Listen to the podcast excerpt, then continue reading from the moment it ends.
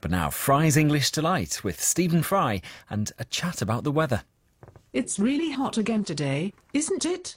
Why is it that conversations about the weather always sound stilted? But I don't think it's as hot as yesterday. A computer animated English conversation lesson online. Probably not.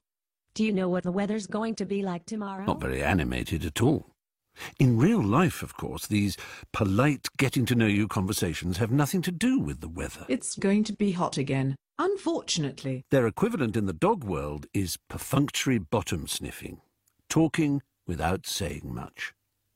And what about novels that start with the weather? When you start with the weather, you're starting by describing the wallpaper. You're not actually doing anything. Dr. Sarah Burton, writer and director of the Master's Degree course in Creative Writing at the University of Cambridge. You're delaying starting the story, very often. What's the most uncontroversial subject? The weather. Inexperienced writers often think that they are helping the reader into the story by talking about the weather, but in fact, I think they're often helping themselves into the story. I would just discourage it as a place to start from, unless it's really intrinsic to the story that you're telling. Well, in our case, it is intrinsic to the story that we're telling. Our story to observe how the language, the English language, is used to describe and deal with this inescapable phenomenon. Not sure it's uncontroversial, though. And while wallpaper is one way of dismissing the ubiquity of weather, it was a dark and stormy night. Some writers can get carried away. The rain fell in torrents except at occasional intervals when it was checked by a violent gust of wind, which swept up the streets, for it is in London that our scene lies, rattling along the housetops and fiercely agitating. The rather overcooked opening to Bulwer Lytton's 1830 novel Paul Clifford, which inspired Scott Rice, emeritus professor of English at San Jose University in California, to start a writing competition, which has been going since 1982. It is a contest to produce yeah, deliberately bad opening sentences to imaginary novels. So it's just saying the rules are childishly simple. You know, one sentence is an entry. I always say that the contest appeals to two kinds of people, you know, which is good writers pretending to be bad writers and bad writers pretending to be good writers, pretending to be bad writers. He was a very popular writer in his age, every bit as popular as Charles Dickens. I think, like most people, certainly most Americans, we were familiar with that line from the Peanuts comic strip because the cartoon beagle Snoopy is frequently getting on top of his doghouse with a typewriter and starting a novel, and always begins with, It was a dark and stormy night.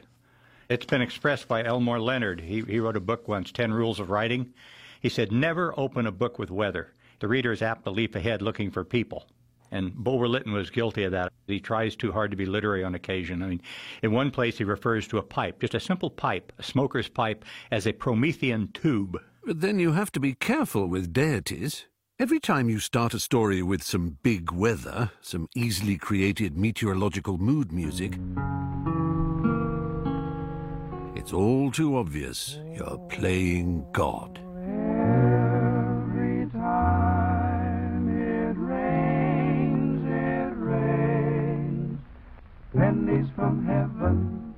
The weather doesn't really exist in isolation. It's always about us. Don't you know each cloud contains pennies from heaven? Our hopes, our fears, our futures, our weddings, gardens, cricket, for goodness sake. You'll find your fortune Every time you write or talk about the weather, every time you seem to be talking about something else. Be sure that your umbrella is upside down.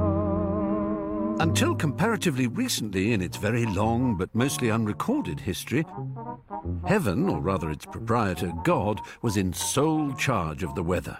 The weather was thought to be language of a special kind. It was how God talked to us, parting the Red Sea or sending a great flood, storms, hail, drought, frogs, big messages that shaped peoples and their worldview. Mortals who had the audacity to predict what God would say next were in trouble. It was considered to be a form of prophecy or foretelling, and therefore it was considered witchcraft and made illegal under the Sorcery Act by Henry VIII. It then goes through further periods where it's very much considered an act of God, and then we hit the Enlightenment and science, and then the dawn of forecasting in the late 1850s. An admirable précis of weather forecasting from Catherine Ross, Meteorological Office Archivist.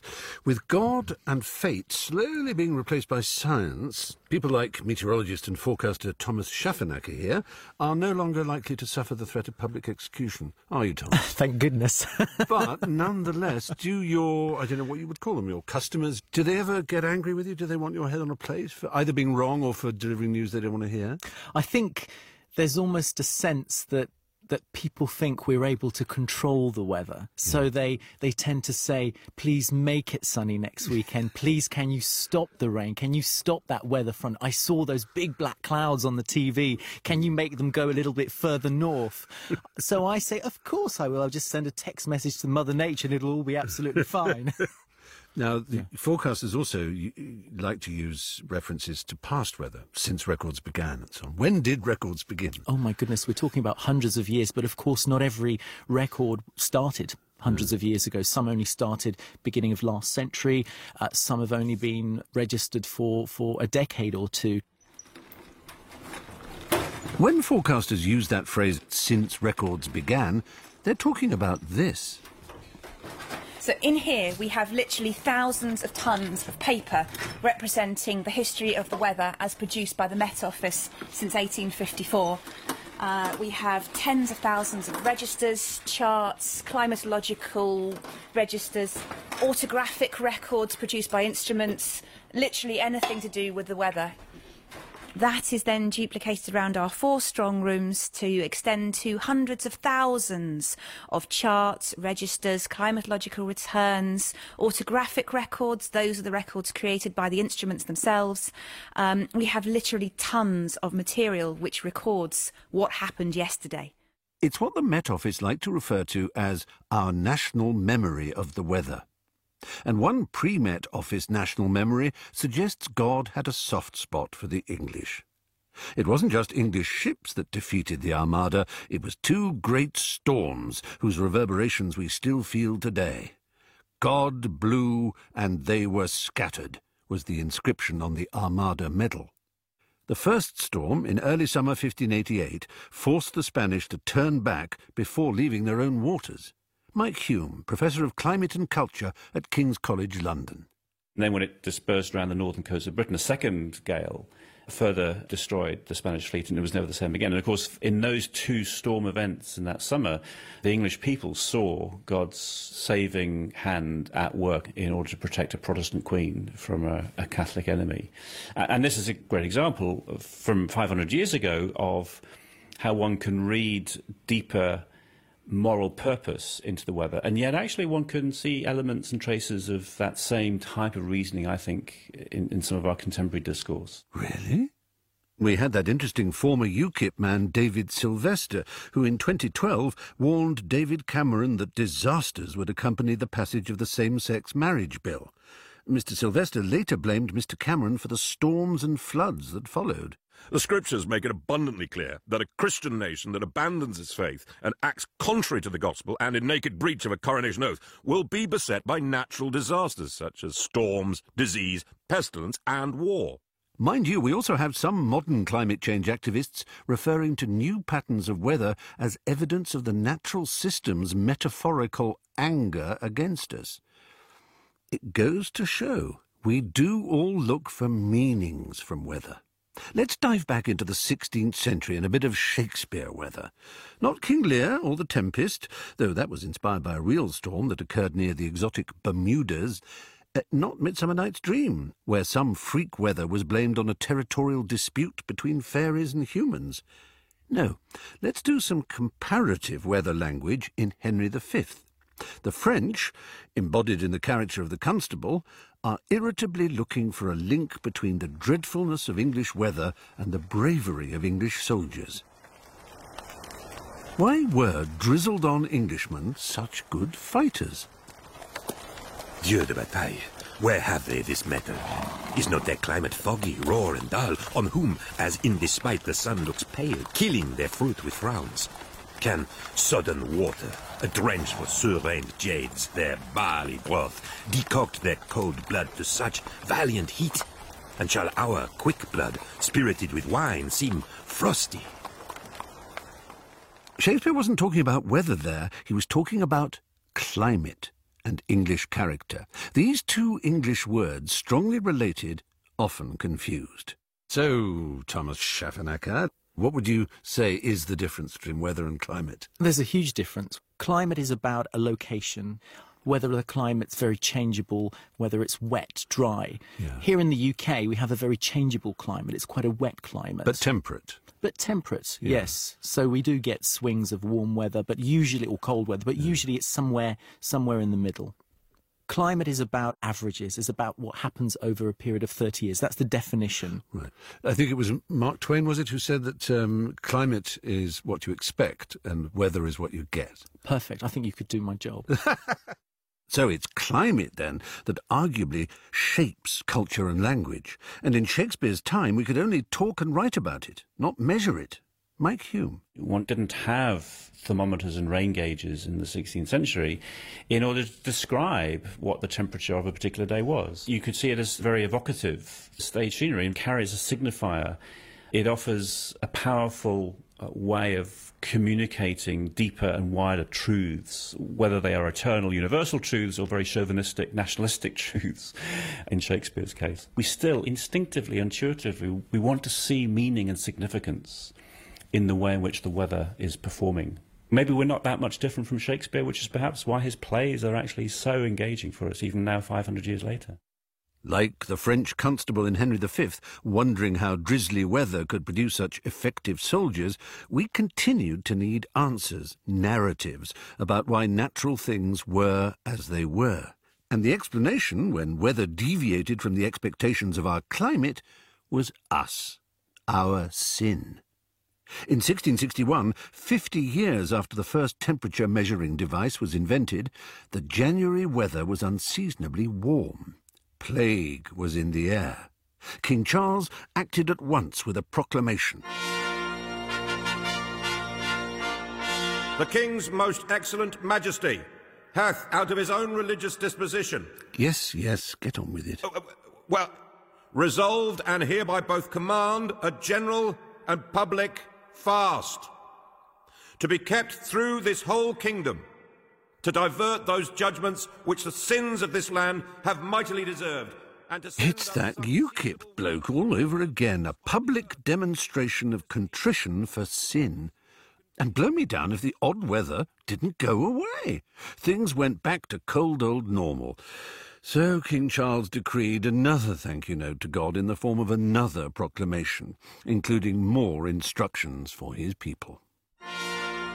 His Majesty hath assembled his High Court of Parliament, and being thereto moved by petition of both the Houses, of the Lords and the Commons, and Yes, all right. But what did he actually proclaim? well, all right, yeah, ha, ha, hath resolved, and hereby command, a general and public fast to be kept through the whole. By the way, that second fast was broken by Pepys, who was a bit of a weather watcher himself. Luckily, there was also another godless source of narrative, a more instinctive one, based on what could be observed and remembered. Catherine Ross at the Met Office again. It's my favourite, I have to say.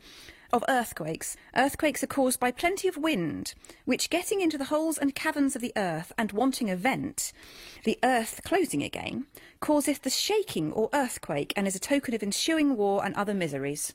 From a, a book called The Pathway to Knowledge, which dates from the early 1700s. Lore, in other words, L O R E. One thing might be predicted to happen as a consequence of observations of another thing. Red sky at night, Fry's English delight. Or something, eh, it's not quite right, but you know what I mean. And this was one of the principles of starting a great British weather institution based on observations of measuring devices as well as precedent. Although it wasn't focused on the weather of the mainland. The Met Office was founded in 1854 with the precise purpose of understanding more about the weather at sea in order to protect life and property. We were a seafaring nation. We had by that time a global empire. Um, we depended entirely on our, our shipping in order to survive in the world. So we needed to understand the weather at sea. In 1861, we launched our very first gale warnings service. Uh, the very first gale warning was in February 1861, and it was accurate. There was a gale, and that could be considered as potentially the very first national forecasting service in the world. And whenever you hear the special English poetry of the British shipping forecast and the sea area Fitzroy, you are hearing a reference to Robert Fitzroy, who gave the world a very special English pair of words. Fitzroy actually coined the term weather forecast. Um, and he was very keen to use the term forecast, not foretelling or any other terminology, because that was he considered that to be too much like a prophecy. His was a new science, the science of meteorology, and therefore he, he decided that the term weather forecast was a scientific term. And here is that first ever forecast. General weather probable for the next two days in the north. Moderate westerly wind, fine. West, moderate southwesterly, fine. South, fresh westerly, fine.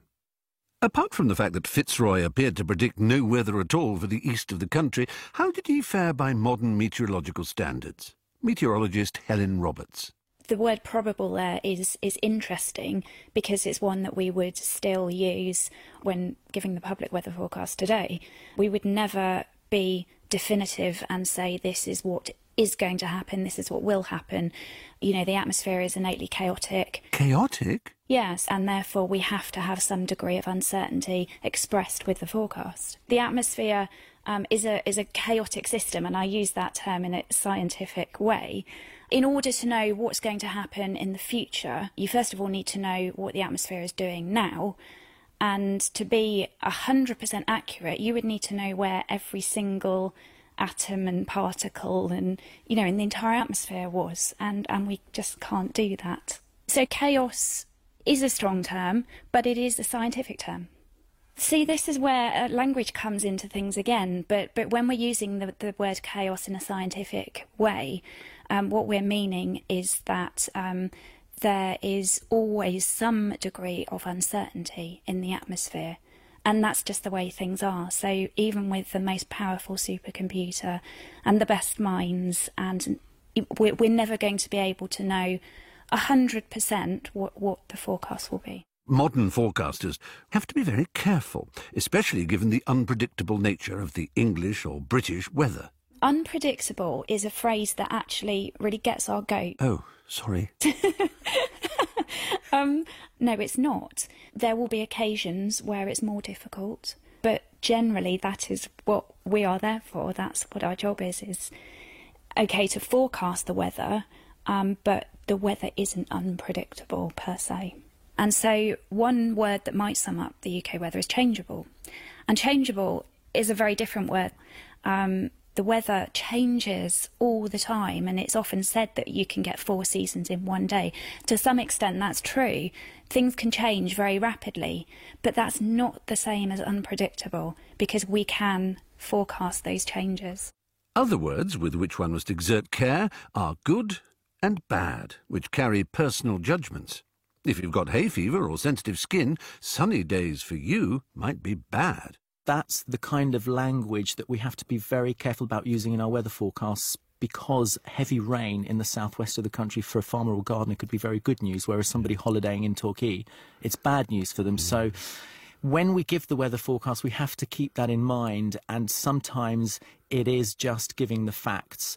It also depends what sort of events are taking place mm. in a particular area. If we're talking about festivals, then we might want to sort of emphasize that it's not great news that perhaps rain's heading our way. But if there's nothing happening, then we stick to sort of facts. And and if yes, if obviously Wimbledon's coming up or a test match or a so we major, don't want the yeah, rainfall. No. We don't want a heat wave. We want fair weather. We want nice weather. So I think that's when it would be appropriate because I think people can relate to to those kind of words a little bit more and we've already mentioned. So, on a personal level, I get really excited about thunderstorms and say for me it's a good thing. But we do have a number of people who will ring us up at the mention of thunderstorm in a forecast and be really quite concerned.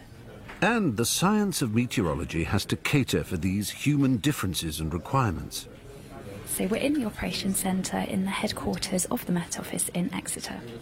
This room will look the same at any time of day or night and any day of the year. So for us as professionals, there's much more to talking about the weather than just whether it will be a nice day tomorrow. Um, we're talking about how the atmosphere is behaving. We're talking about whether those observations match up with the output from our computer models and the implications and impacts of that weather. So each different area of forecasting is looking after a different customer, whether that be aviation, whether that be commercial, retail, media. In the movie world, big productions working on outdoor locations actually insure against the wrong kind of weather. Specialist insurers use meteorological observations to calculate risk and the impact of risk on the movie's budget. But in many cases, for the purpose of storytelling, special effects gods can make the weather dictated by the script. I'm going inside. Which, of course, we can't. We have to rely on interpretations of scientists. Nowadays, we can't responsibly have weather conversations and climate conversations without a long-term forecast. Back in 1661, the king thought wrongly, that people's actions had created a change in the climate. This time round, make no mistake, it is what we do and have done and are not doing that is changing the climate. What follows is a key conversation conflating weather and climate held on the Climate Change March on a surprisingly warm March day in 2015. We've been saying it's ironic how much we're enjoying the good weather when actually that's what we're protesting against. You can freeze your tits off yesterday and today you're walking along in a t-shirt. I see it as an omen. Well, it's definitely a coincidence, though, I think, surely. No, but it's an omen. It's, it's good weather in March. You see? Omen. We still feel a need to look for meaning, even in small talk. What we've been observing in this programme isn't weather itself, it's how we talk and write about it. Of course, the science is important, but there are other observations we can make that are equally valuable and revealing. Remember Professor Mike Hulme explaining how weather was always seen as having a deeper moral purpose, and saying we still think a bit like that? Mike's professional story is relevant here. I was a climate scientist, studying climate and its changes through numbers and models and all the tools and techniques and, and, languages of science. I worked on a lot of the climate data sets from around the world. I wrote reports for governments and public and private sector organizations, all of which coming out of a very strong scientific research background but several things began to make me see that actually the way in which climate change was engaging the human world, the political world, the social world, the imaginative world, maybe actually realized that the more interesting and exciting work as a scholar, as an academic, as a professor, as a teacher, was the human, was the cultural.